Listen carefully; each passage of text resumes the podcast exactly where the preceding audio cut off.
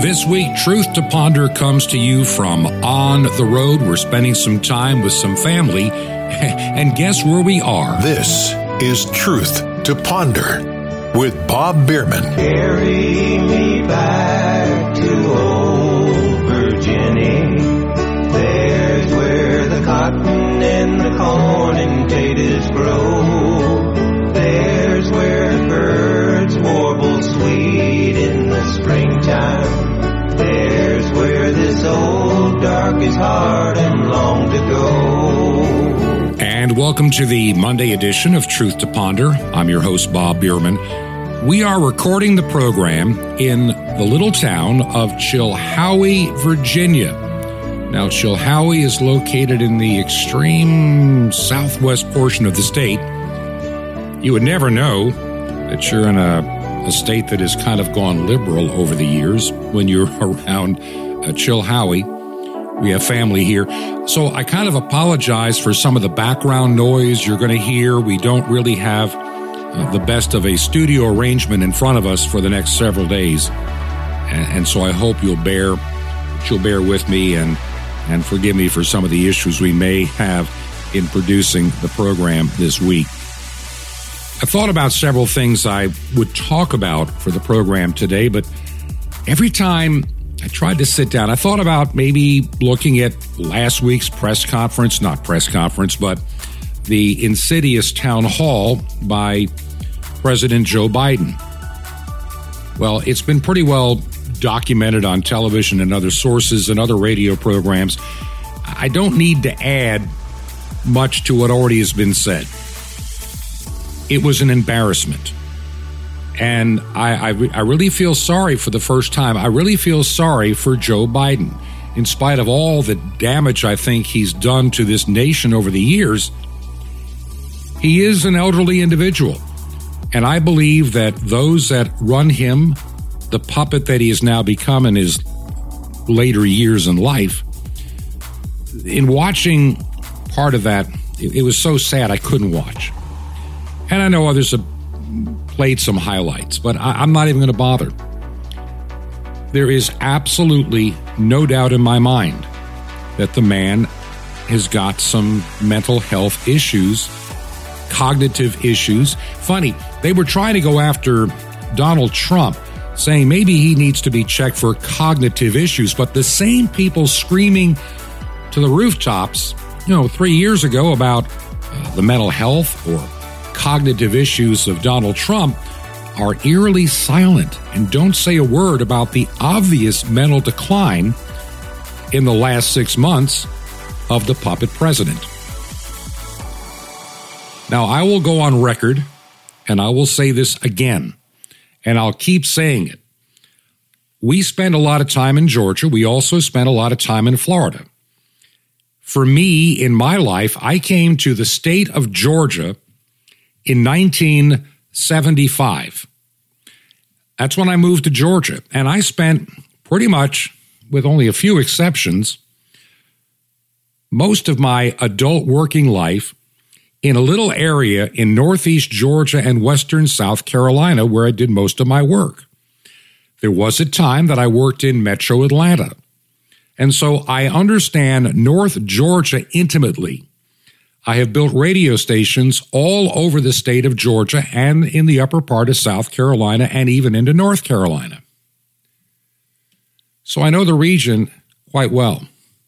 I've watched it grow. I've watched it change. And and I've so I have a feeling, whether it's metro Atlanta, whether it's Augusta, whether it's Savannah, whether it's Brunswick, whether it's southwest Georgia like uh towns like Bainbridge or Albany, I've been all over the state. And the one thing I can tell you with certainty, Joe Biden did not win legitimately the state of Georgia. And I'm beginning to increasingly feel comfortable in saying the following. There was cheating in the state of Georgia. And I think the Secretary of State was somewhat aware of it, but recognized because of his failure as the Secretary of State, he would have to show his incompetence if the fraud is revealed. Besides that, he was a never-Trumper anyway, so he didn't care. And frankly, why would he care? And there lies the problem, at least in my opinion. Until it came time for the two Senate races. And then the two, shall we say, establishment Republicans went down in flames. Sad but true. But see, at that point, what could Brad Raffensperger do about it? If he tried to intervene now when January rolled around, January the fifth, for that election, if he had tried to fix it then, it would have been obvious what he had failed to do for the election in November. He was caught. See, he made deals with Stacey Abrams and Democrats, all related, of course, to the pandemic, for mail-in ballots, uh, nobody really checking signatures on ballots. There's so many irregularities in Fulton County, Georgia, more than enough in just a handful of precincts to overturn the election. Because remember, Joe Biden only won by less than eleven thousand votes in the state of Georgia. And there are irregularities in the mega thousands in, in Fulton County. I've still never from Brad gotten a good explanation of all the ballots that magically appeared out from underneath tables after everybody was told to leave the arena in downtown Atlanta, where ballots were being counted after the phony water leak story came out. Hey, we got a water leak. Everybody got to leave. We'll do it tomorrow. Bye.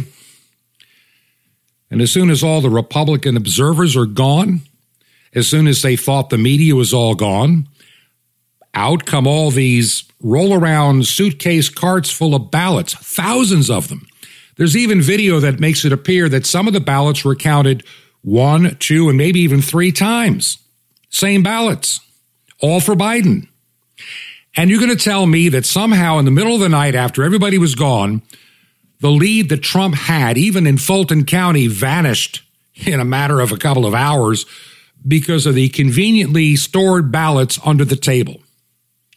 You're going to tell me in Wayne County, Michigan, and Detroit that all those ballots that suddenly appeared at two o'clock in the morning, all for Biden, were legitimate. You're going to tell me in Arizona the same thing. How about Pennsylvania? How about Wisconsin? Why is it that all those states had one thing in common? When nobody was looking, in the wee hours in the morning, magical ballots appeared from nowhere, literally nowhere, and suddenly Joe Biden just magically, suddenly, begins to take a tiny lead in those states. Did Joe Biden win any of those states by massive margins? No. Tiny margins. Tiny margins. And this guy is supposed to have had the most votes of any presidential candidate in history? I doubt it. I am convinced, and I'm I'm saying this so carefully, because I've got other things to talk about in the program today. But I'm telling you that I I wake up at night and I think to myself, what in the world is going on? What in the world is going on in our nation?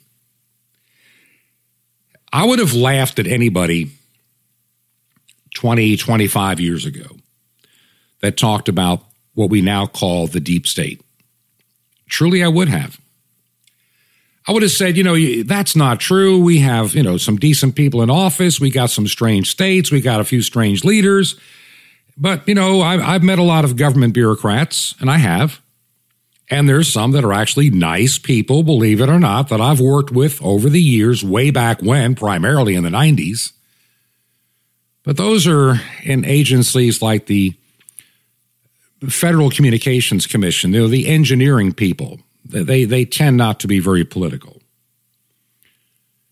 And so when you look at people that are long-term in, in the State Department, long-term in the I R S, long-term in the Justice Department, they have developed their own shadow government in these agencies, and they really believe that they're the ones in charge. Look at the N I H.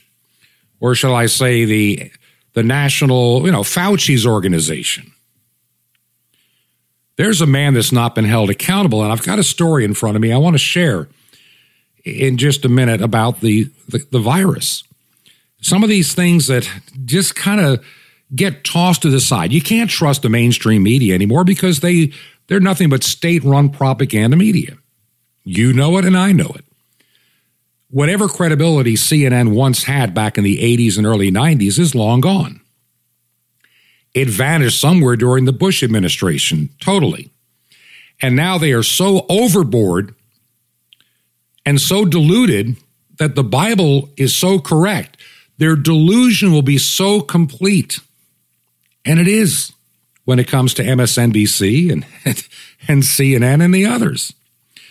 They can watch Biden do his, you know, how do you, I don't have any audio clips in front of me. I haven't had time to put some of this together, just trying to put a little temporary studio together to record.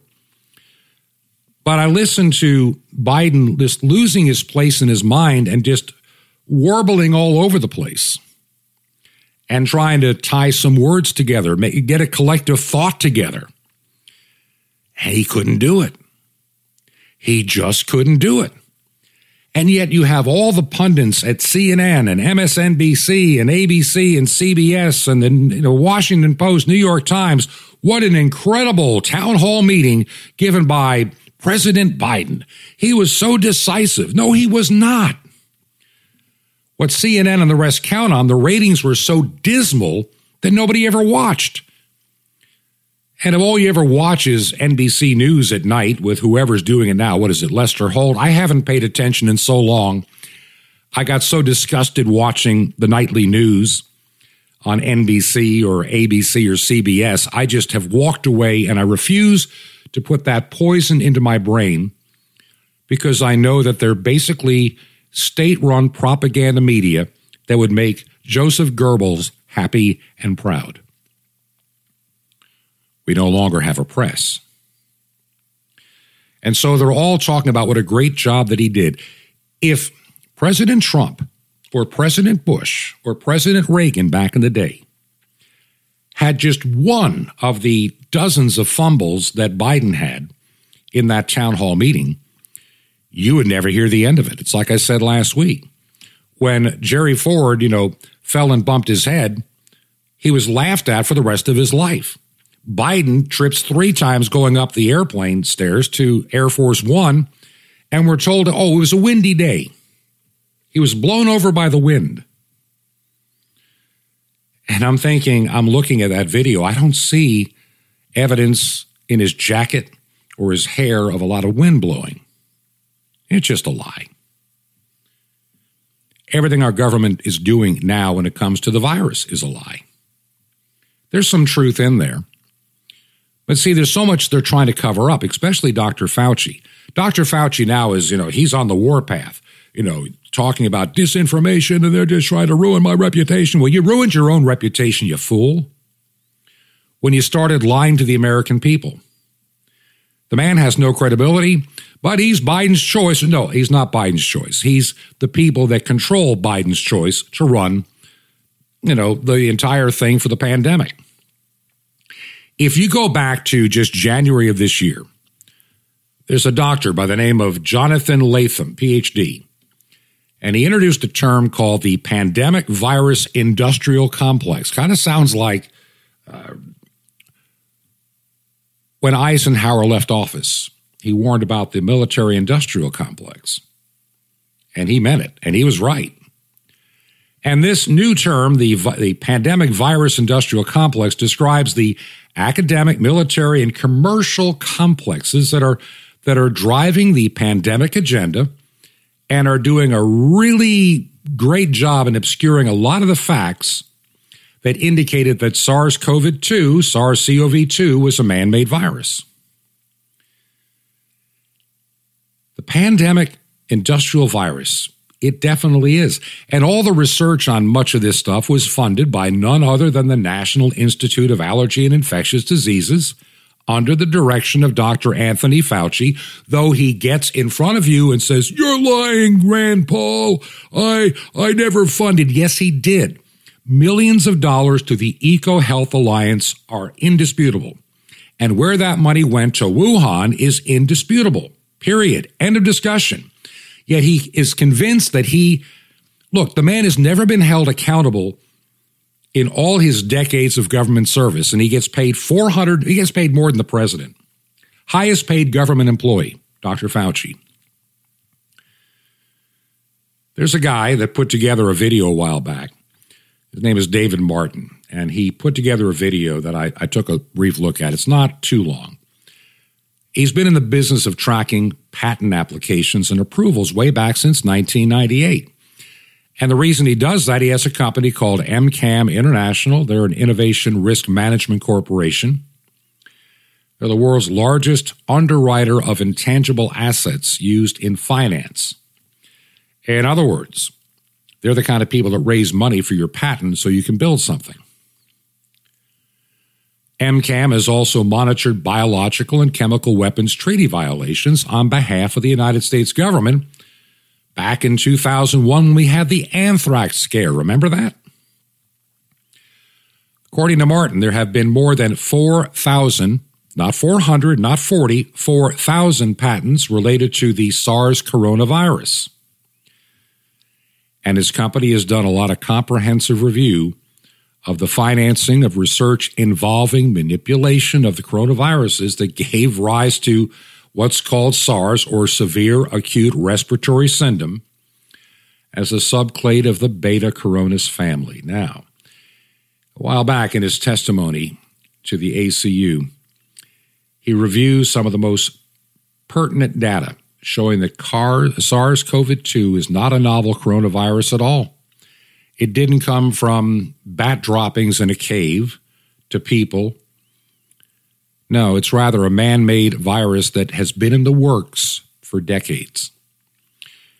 When you look at one hundred twenty patented pieces of evidence to suggest that the idea of a novel coronavirus was just a fraud. He claims there is no coronavirus, no novel coronavirus. It's not been novel for over two decades. Now, here's something that he pointed out. And I don't have a lot of time to get into all of this because it, it can get too technical on radio. But let me just give you this much. Up until nineteen ninety-nine, coronavirus patents were all in the veterinarian sciences.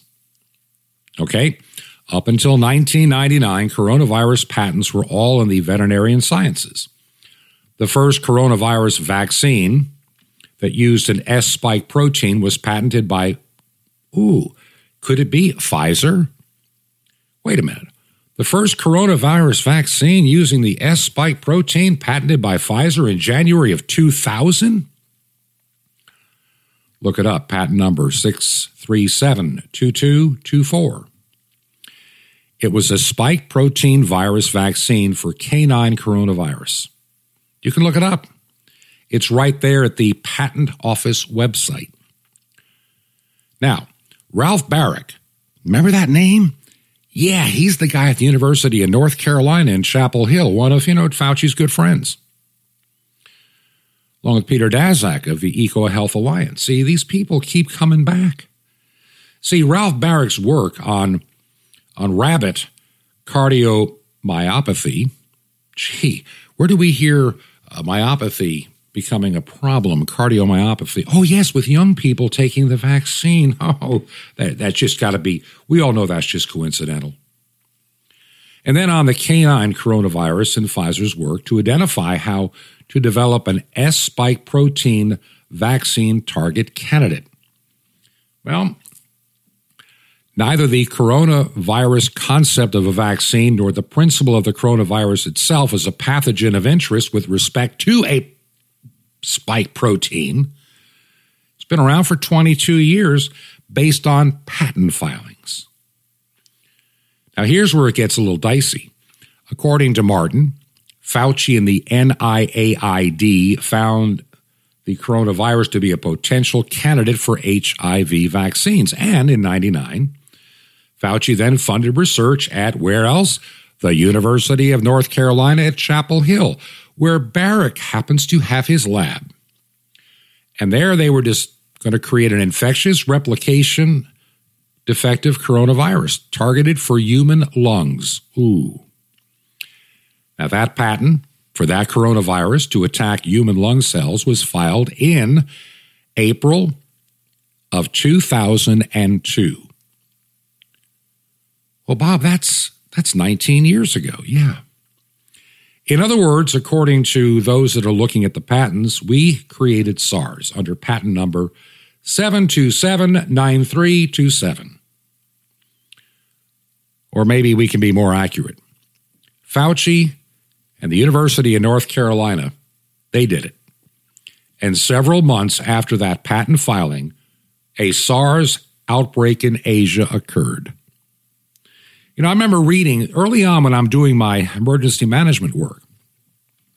For those that have listened to this program for a while, you know that I, I've worked in emergency management over the years, and I came out of retirement to help a large county in their COVID nineteen response. Because, you know, we didn't know anything in February of last year.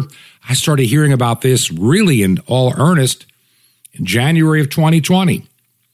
And I got a call to consider coming out of retirement. And so I did, thinking that we're dealing with something just unusual. And it's like anything in emergency management, you deal with it. But over time, as I started looking at what we call dashboards and information, I'm going, we're not being told the full truth. There's something that is clearly incorrect, and there's a changing narrative. And I finally got so disgusted, I left. I couldn't be a part of this fraud any longer. See, the patent, that seven two seven nine three two seven, it lays out a specific gene sequencing. The fact that we knew that the A C E receptor, you know, those things that make you sick, the binding domain, the spike one, spike protein, and other elements of what we now have come to know in this pathogen we call, you know, COVID nineteen was not only engineered, but could be synthetically modified in the laboratory using nothing more than gene sequencing technologies. In other words, taking computer code and turning it into a pathogen.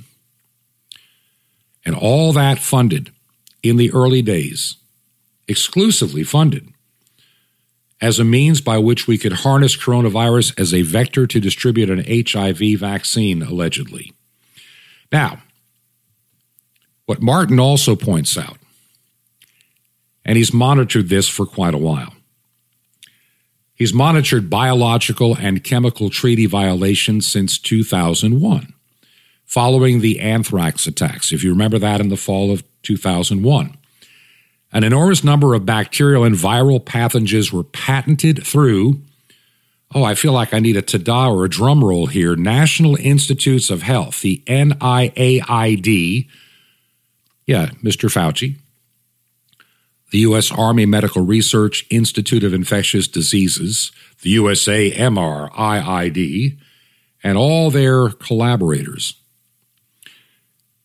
And this guy's concern was that a coronavirus was being seen not only as a way to manipulate for use as a vaccine, what they call vector or or di- distribution, way to get something to happen in the human body, but it was also being considered clearly as a biological weapon candidate. You know, the Chinese, would they don't have any reason not to do that.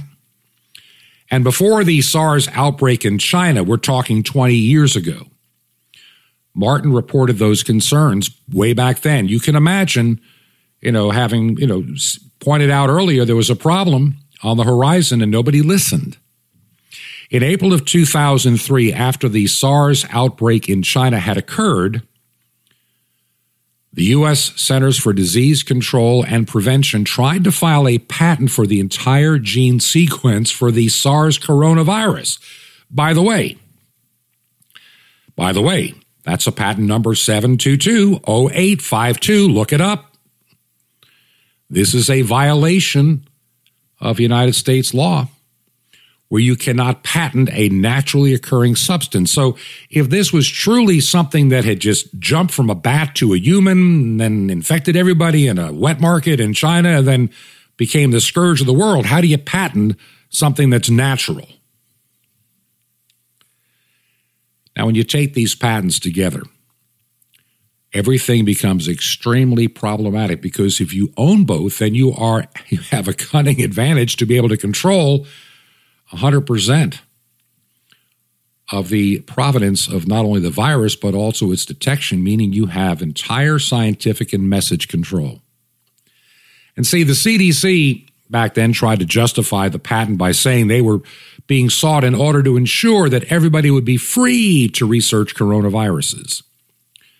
But if you do a little digging, as any good reporter used to do, they don't do it anymore at the Times or the Post or C N N or anywhere else. The U S. Patent Office rejected the patent on gene sequencing as unpatentable because it's ninety-nine point nine percent identical to a coronavirus that had already been discovered in, you know, in nature. The C D C paid an appalling fine, and again in two thousand seven, to keep the application private. In other words, they had an appeal fine. They didn't want anybody to know. They, they spent a lot of taxpayer money to keep everybody in the dark. In the end, the C D C overrode the patent examiner's rejection and secured it in two thousand seven. Now, let me see if I understand this. If you're trying to put information out there for the world to use, why would you pay all this money and fees to keep it a total and absolute secret? You know, here's another one that comes out. This goes back to April of two thousand three. I mean, this is not stuff that, you know, this is stuff that's been really concerning to me. April two thousand three, three days after the C D C filed its patent for the SARS coronavirus, a company called Sequoia Pharmaceuticals filed a patent on an antiviral agent for the treatment and control of infectious coronavirus. Wait a minute. So the C D C, I'm just trying to understand this, and, and this is where I need your help, folks. The C D C files a patent on a SARS coronavirus way back in two thousand three, eighteen years ago. And three days later, we find there's a magical treatment, or supposedly a treatment. Now, if I'm just going to be a guessing kind of guy, I'm going to figure out there was a working relationship somewhere between all the parties. I mean, between Sequoia Pharmaceuticals, that happened to be founded in two thousand two, the year before all this. They, in that one year of history, develop an antiviral therapeutic with a special focus on drug-resistant viruses. And its lead invent- investors, the people that throw the money in it, it's called the Wellcome Trust. There's other issues with their patent, Sequoia's patent. It was actually issued and published before the C D C patent on SARS coronavirus had ever been granted, which didn't happen until two thousand seven, and the C D C had paid to keep the application private.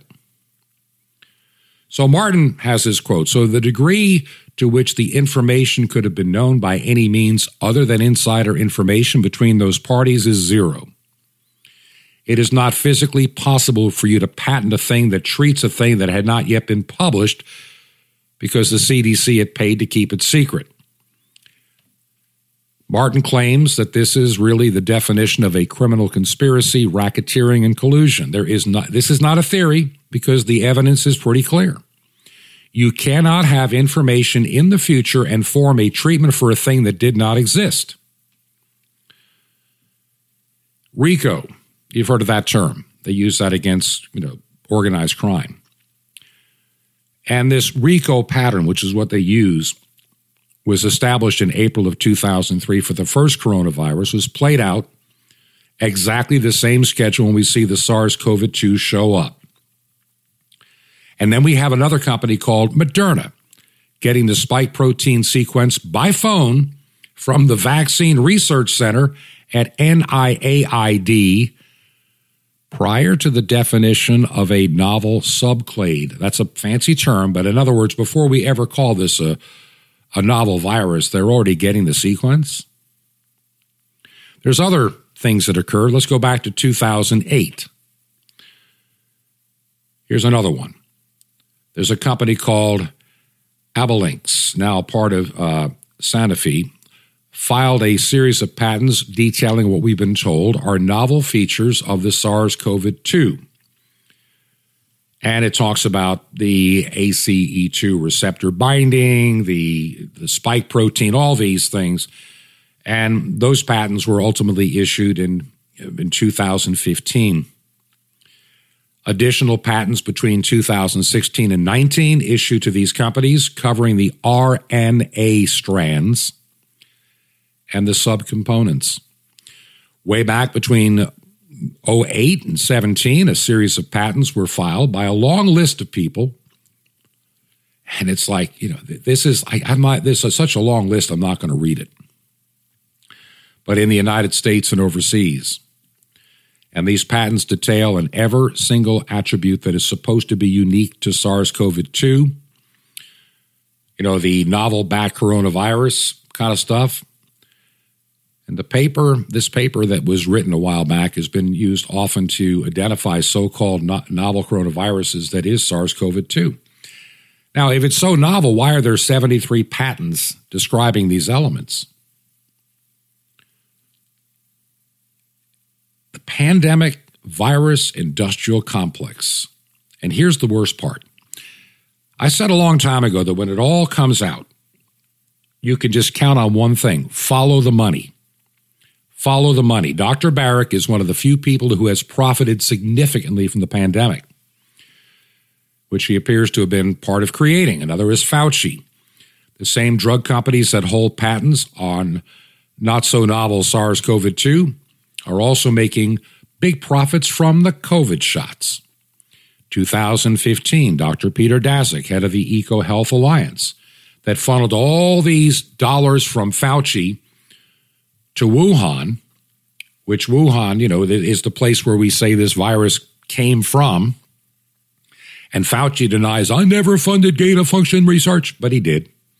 The man is a liar that should be literally fired and arrested for mass murder.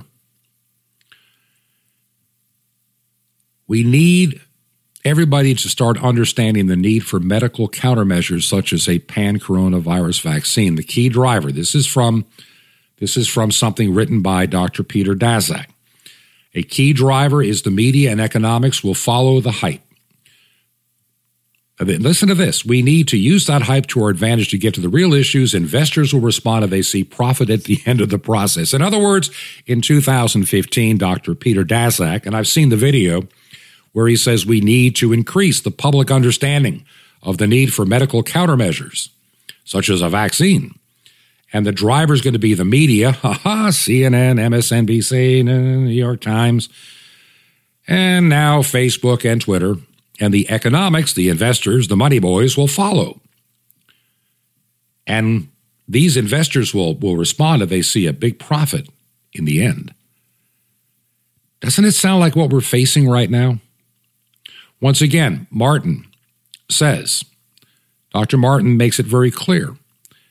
There wasn't a lab leak. There was an intentional bioweaponization of a spike protein to infect and inject into people to get them addicted to a pan-coronavirus vaccine. This has nothing to do with the pathogen that was released. And every study that's ever been launched to try to verify a lab leak, in other words, a leak, is a red herring. If there are all these patents on all this stuff for all this time, all issued before two thousand nineteen.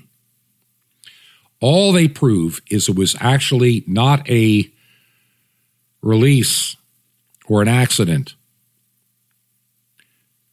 Some people are beginning to think some of this was intentional. He asked the question, two thousand seventeen and eighteen, the National Institute of Health have to take ownership of a patent they've already had rights to, held by the University of North Carolina in Chapel Hill. How did they need to file a certificate of correction to make sure that it was legally enforceable? Because there was a typographical error in granting the, the thing in the first place? No, they needed to make sure that not only did they get it right, but they needed to make sure that every typographical error that was contained in the patent was correct on the single patent required to allow the development of a vaccine. Wow. which was shared between the University of North Carolina in Chapel Hill and a little company called Moderna in November of two thousand nineteen, before the pandemic was ever declared. A month before we ever even heard about it, they're already beginning to work on a vaccine for this patented virus. See, the more we learn, the worse it gets. The plans for our current-day pandemic were laid out a decade ago. The new normal was coined by Merck way back in January of two thousand four, called a SARS and Bioterrorism, Emerging Infectious Diseases. That's a conference that they held, Merck, you know, a pharmaceutical company. The term has now been branded in a campaign by the W H O, the World Health Organization, the Global Preparedness Monitoring Board, for all this pandemic nonsense, and they've been lying to us too. And by the way, just in case you didn't know, good old Doctor Fauci, who denies everything, is on the board of directors of the Global Preparedness Monitoring Board of the W H O. And guess who else? Doctor Chris Elias, president of the Global Development Program, uh, and he's paid by the Bill and Melinda Gates Foundation. And there's also a Doctor George Fugayo, a director general of the Chinese C D C and a Chinese Communist Party member. When you look at all the facts in front of you, you're going to tell me, yeah, yeah, this, this was just an accidental release because some worker somewhere in China went into a cave and stumbled upon some bat droppings, came down with the virus, came back to a wet market, infected everybody, and the world has been paying ever since. And somehow we magically... I'm going to I'm, I'm going to share some more thoughts on the other side. I'm already so late for the break, I'm embarrassed, but I'm going to go ahead and take the break, and I'll finish this conversation and kind of introduce where we're going to be going to tomorrow. But I, I wasn't even planning to spend this much time, but the more I read this, the more I read this, the angrier I get. And I also worry about this so-called vaccine. Is it really what we need? If you believe in what we're trying to do here, and I'm sorry for just lecturing for so long, and I hope I didn't bore you, but I, if you listen to what I was trying to tell you, these are the things you're not finding anywhere else, but these are the things you can find for yourself. They're not hidden. They're right there at the U S Patent Office. They're right in front of us. But the news media has been negligent in their job. I'm just one guy trying to do the best that I can to discern the information that I, I read through every day. I try to go through it and take out the nonsense from the real. And there's a lot of nonsense that comes out there, too, a lot of it designed to just send us down rabbit holes. That's what this program is all about. Would you consider a small gift to keep us going on radio, on shortwave? Some bills come due next week. And even though we're away for a few days, we'll be back in the not-too-distant future in plenty of time for the first. We're just spending a little time up here getting some things done. Would you pray for us, number one? Pray for us. And if you can support us, you can mail it to Ancient Word Radio. That's our parent. You know, Ancient Word Radio, twenty-one Berkshire Lane, two one Berkshire, B E R K S H I R E, twenty-one Berkshire Lane, number two sixty-three. And we are in the big city of Sky Valley, two words, Sky Valley, Georgia, and the zip code is three oh five three seven. Once again, twenty-one Berkshire, B E R K S H I R E, twenty-one Berkshire Lane, number two sixty-three, Sky Valley, Georgia, three oh five three seven, and we shall return. This is Truth to Ponder with Bob Bierman. Privates on the winning side. Shalom Aleichem. This is the nice Jewish boy, Jonathan Kahn, your Jewish connection, bringing you the riches of your Jewish roots in Jesus. Now get your pen out as fast as you can so you don't miss out on receiving a special free gift you're going to get and love in a moment. Now, in an army, you can be many things. A private, sergeant, lieutenant, corporal, captain, major, colonel, general. Each has its own rights and status and responsibilities. But the main thing is not your rank in the army, but the army of your rank. Which is better, to be the general in a defeated army or a private in a victorious one? You might be looking at your rank in life, your status, your situation, your job, your rank in the Lord. You might not be feeling you have much rank at all, but you know what? It doesn't really matter. It's not your rank that means anything in the end, but what army you're in, what side you're on, or more importantly, whose side you're on. It doesn't matter if you're a private or a general. If you're on the winning side, you're a winner. When the victory comes, the private rejoices as much as the general. So how do you know if you're on the winning side? If you're born again, you're with God, then you're on the winning side. And if you're on the winning side, it means you're a winner. You're going to win. So it doesn't matter what's against you or how high or low your rank in life is. If you're on the winning side, you're going to win. You're a winner and you're going to rejoice. So you might as well start rejoicing now. Stop looking at your situation. Stop being intimidated by the enemy. Stop fearing and start rejoicing now, because you are more than a conqueror through Messiah who loves you. You're a heavenly private on the winning side. Want more? Ask for the private and the general. Now the free gift for you, the mystery hidden for two thousand years in the sands of Israel, better than Raiders of the Lost Ark, and it's real. The mystery of the temple doors, you'll love it. And Sapphire's your daily spiritual vitamin supply for victorious life in God. So how do you get all these free gifts? Easy. Just remember Jesus' real Hebrew name, Yeshua, and dial it. That's all you do.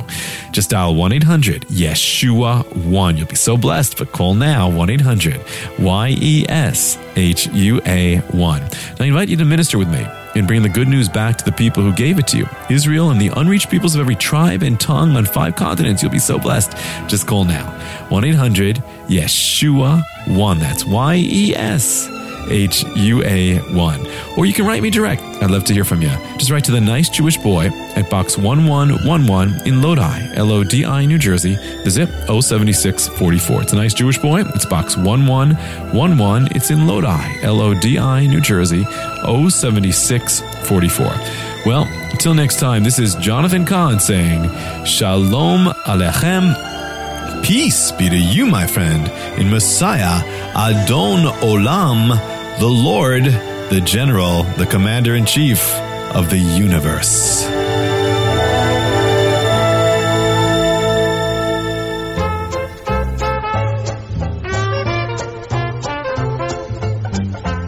This is Truth to Ponder with Bob Bierman. And welcome back to part two of Truth to Ponder for this Monday as we come to you from Chilhowie, Virginia. We're up visiting some family. And so if the studio quality seems a little bit, bit different and you got some echo and the audio's not what you're used to, it's because of our kind of temporary rigging we've set up to be on the road for just a little while. Uh, keep us in your prayers as we spend some time here and also in producing the program. I, I will tell you on a personal note that lately I have been more tired than I have been in a long time. And sometimes I wonder, is it because I'm just dealing with all this stuff each and every day? It, it can really wear on the soul. I, I, I will have to tell you that. That sometimes doing this program, is it's not just as easy as some people think. Oh, you're going to record a show? Yeah, you just go down and you go in your studio and an hour later you're done. It's, it's no, it's not that. There's so much reading that is involved, so much trying to sort through things that are true and things that are absolutely not true. And that's the hard part. I see stories every day that seem at some point to be a little bit on the plausible side, but I get this really bad feeling not to go there, just to leave it alone, don't trust it. Uh, there's a number of websites and news sites that I am a member, and some that I have to pay to be a member.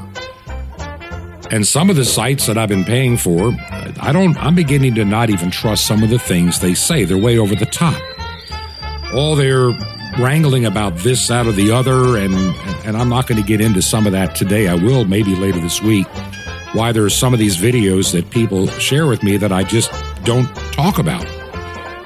Because after I pray it through, and understand this is a faith-based radio program, I give you the best opinion I can based on the knowledge and the things that I read, and I try to verify the credibility as best as I can. Will I make mistakes? I'm sure along the way that I will, and I probably have. But it's not by intent or design.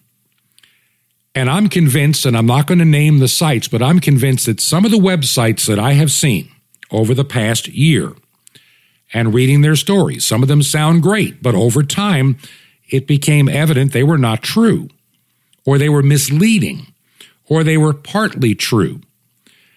And had I followed up and shared the same information, it would have embarrassed this radio program by giving you information that is not true. When we started this program a year ago, almost a year ago, I had a lot of friends that were saying, so do you follow Q? And my answer was, no, I do not, because I had a bad feeling. And I'll be honest, my initial reaction, and I told this to somebody, I said, it, it smells like a reverse psychop, where they're going to they're going to put this stuff out there to embarrass people, and people are going to believe it, and they're going to run with it. Uh, do I believe that the insurrection, as they call it at the Capitol, was a true insurrection? Absolutely not. Do I believe it was a partially staged event or created? Yes, I do. I believe there were agents of the F B I and other groups in that crowd that already had figured and already knew how they were going to get in, to bring people in, to embarrass people caught in the moment, because they had to undo all the damage that they had done in the stolen election, all the damage they had done in allowing this virus to come into the United States and shut down our economy, to cover up their tracks, like Fauci and his involvement that I shared in the first half hour of this program, or actually thirty-eight minutes. We ran overtime. And for that, I do apologize. But it had to be said. There are so many moving parts to this entire story that, you know, to say the simple story that C N N wants you to believe, that somebody in a bat cave somewhere in the middle of China stepped on some bat droppings in the cave, and somehow he breathed those particles off his shoes when they went to bed that night, and he woke up with SARS-CoV two. And he was coughing and, and feeling lousy and had a fever, and then passed it on to his friends. And then they went back to, to Wuhan with all their, their bats for the wet market, and everybody got infected, and then the world got infected. This is the nonsensical story that C N N, M S N B C, Twitter, Facebook wanted you to believe all of last year, until the evidence became so overwhelming they couldn't lie to you anymore, and that's what's that's what they've done. Facebook is not a credible news source. It is nothing but pure propaganda. Things that I put on and posted last year on my personal account and my and of course the account for this program. Oftentimes I would get the warning from Facebook. You can't say that. That is false information, talking about a you know, it came out of a lab. No, it came from a bat. It came from a bat in a cave to somebody who stepped on some bat droppings. That was the story. And if you ever deviated from that little narrative, you became, you know, you became a non-person. On Twitter, you get deplatformed if you don't repent of your sins. And Facebook just shadow bans you, or people stop seeing the things you're posting. And now you have the corrupt Biden administration. He's not even in charge. He's just the figurehead. The Harris administration, whatever you want to call it. The New World Order administration. The Socialist Communist administration. The we want to control every aspect of your life and track everything you do administration. I mean, we're coming to this point. If you hadn't noticed it yet, technology, I've, I've said a thousand times, literally over all the years that I've been doing this program and the prior weekend program, I have said it over and over again. Technology is both a blessing and a curse. Absolutely a blessing and a curse. You've got the Biden administration literally telling Facebook, we want to know about those evil people like Bob Bierman who, who make statements that go against our narrative. And they're telling people like Google, we want to read the, his emails. And they're telling companies like Verizon, A T and T, T-Mobile, and any of the other Sprint, any of the other mobile phone companies, we want we want to know from algorithms and artificial intelligence what kind of what kind of text is Bierman sending his friends and family. It might be misinformation that needs to be corrected. Do you see where this is going? And the worst part is the technology already exists to do that. There are a lot of things people try to tell me that technology can do. And I, I listen to them, and then I have to shake my head and go, you're clueless. Technology can't do that, but there are a lot of things it can do. There are a lot of things that we know it can do, and those are the things that I fear the most. Those things that can be actually implemented. Those things that can be rolled out on a mass scale. Now, I'm going to get some of you mad right now, and that's all right. You know, you can get mad at me. I don't care. Remember, I come out of forty-some-odd years as a broadcast engineer, and so I understand radio frequency energy and what it can and cannot do, what some people claim it can and cannot do versus what we know it can and cannot do. five G is not your enemy. Starlink is not your enemy. It's not going to have a death ray to your brain and read your, your mind. There's a lot of that kind of stuff out there. And while those kind of technologies may exist at some point in the future, you can't roll them out because it is technically not feasible on that kind of a scale. And you're not going to be, and you know, these little things they say, oh, the injection is going to put stuff in your body that's going to read your thoughts and talk to a satellite or your five G towers. No, it is not. Stop believing this phony nonsense. This is more bizarre than Buck Rogers in the twenty-fifth century kind of stuff. But what they can do. Now, here's what five G and Starlink can do. While it provides you fast, wonderful internet and streaming, and, and you can play your video games faster, it moves data faster. Think about that. I was talking to a, several seasoned engineers over the last several weeks. We've known each other, and some, have, some are new friends, some are old. We talk about all this stuff about five G. It's just wider channels that can move more data. And data is like turned on, turned off. I've told people, when you start learning computers and data, can you count to one? Zero and one. Everything in the digital world is a zero or a one. It's not a weird death ray. It's just a sampling rate of zero to one or storage to encode something. That's simple. And to move these millions of bits of zeros and ones, the wider the channel, the faster it moves. That's why old dial-up telephones with a three thousand cycle bandwidth could only move slow data. D S L made it faster. Your cable company is faster. Then Wi-Fi comes along, you know, twenty and thirty, forty megabits, and then one hundred, and now a gigabit because the channels got wider. That's all. And so don't run down the five G rabbit hole, please. There's enough real danger out there that is when you're chasing after five G, you are missing the real dangers that are out there.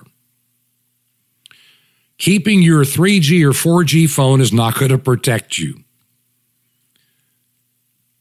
They can still trace your location because the G P S is still in it and towers can ping it.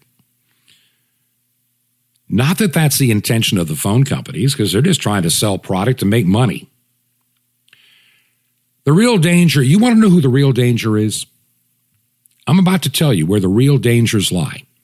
It's not Verizon. It's not T-Mobile. It's not Sprint. It's not A T and T per se. They're not the real danger to you. They're selling you product with, that can do incredible things, and people want all this incredible, these incredible toys and stuff. I get it. They're in the business of building out a network to make money. They have no political agenda.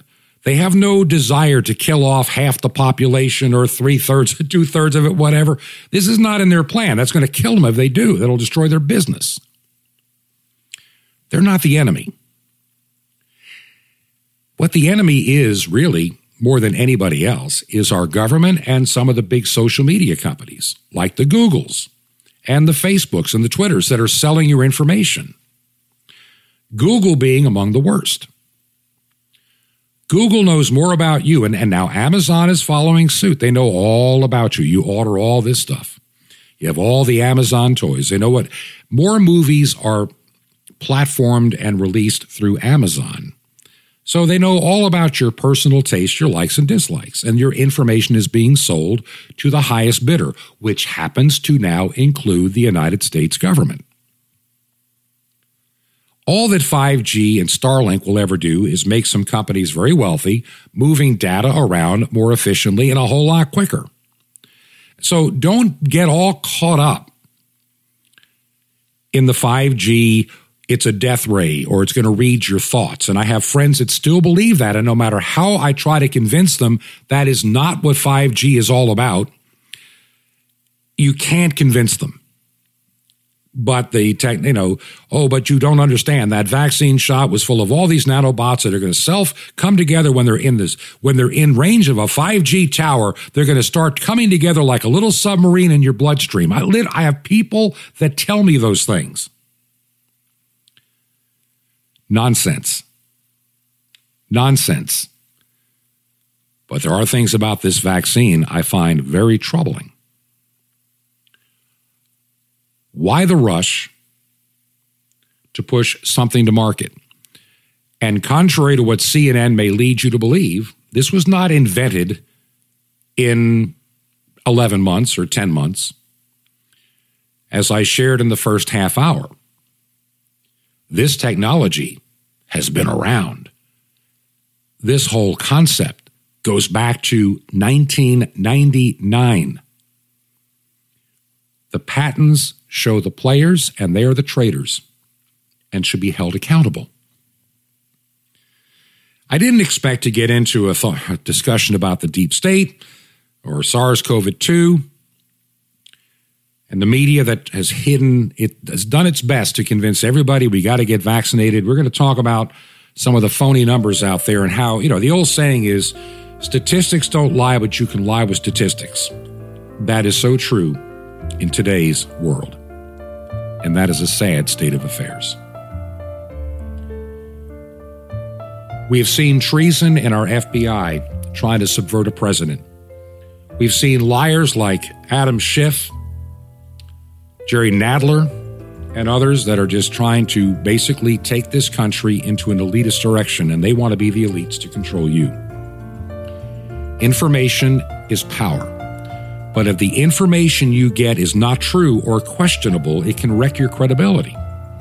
And so that's why I'm extremely cautious, as you probably have figured out, on a lot of the stuff that you send me. Because if I share it, then I am totally convinced, without any doubts, if I share it with you, I feel a comfort level in sharing it with you because I know it to be most likely true. I don't see pitfalls in sharing what is apparently truth. But there have been a lot of things that have been told me over the past year that they wanted me to share in this program. I didn't, and I'm glad I didn't because, well, guess what? Guess what? They weren't true.